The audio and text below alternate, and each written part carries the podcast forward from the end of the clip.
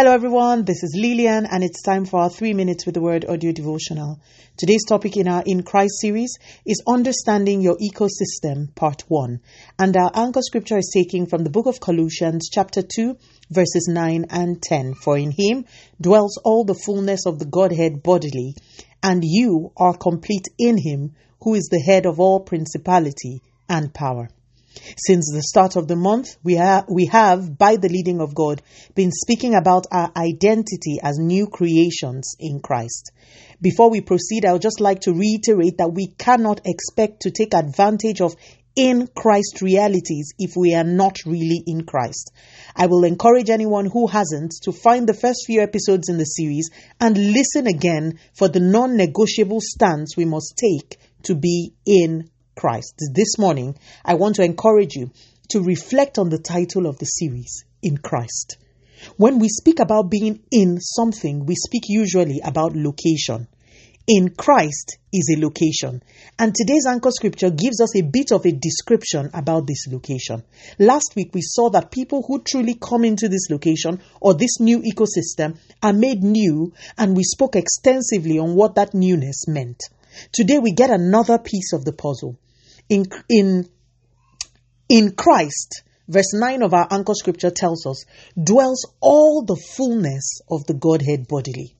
So, in this location that we exist in, the fullness of the Godhead dwells. Everything you can think of about God and everything that He is, whether known or unknown to you, is domiciled in this ecosystem called in Christ.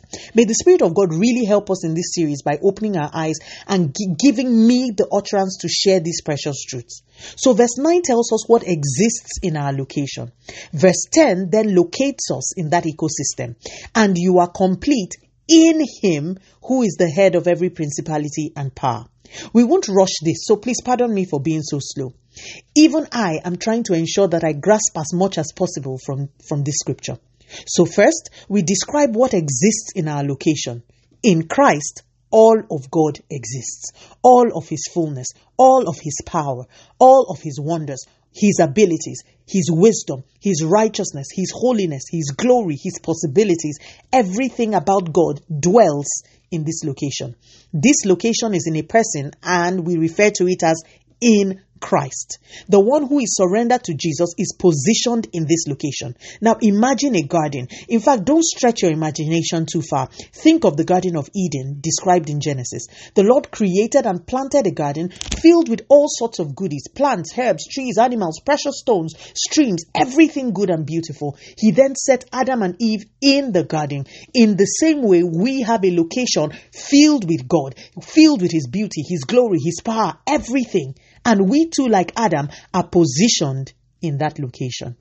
Verse 9 doesn't just say that we are in the location. It says we are complete in Him, in Christ, in our ecosystem.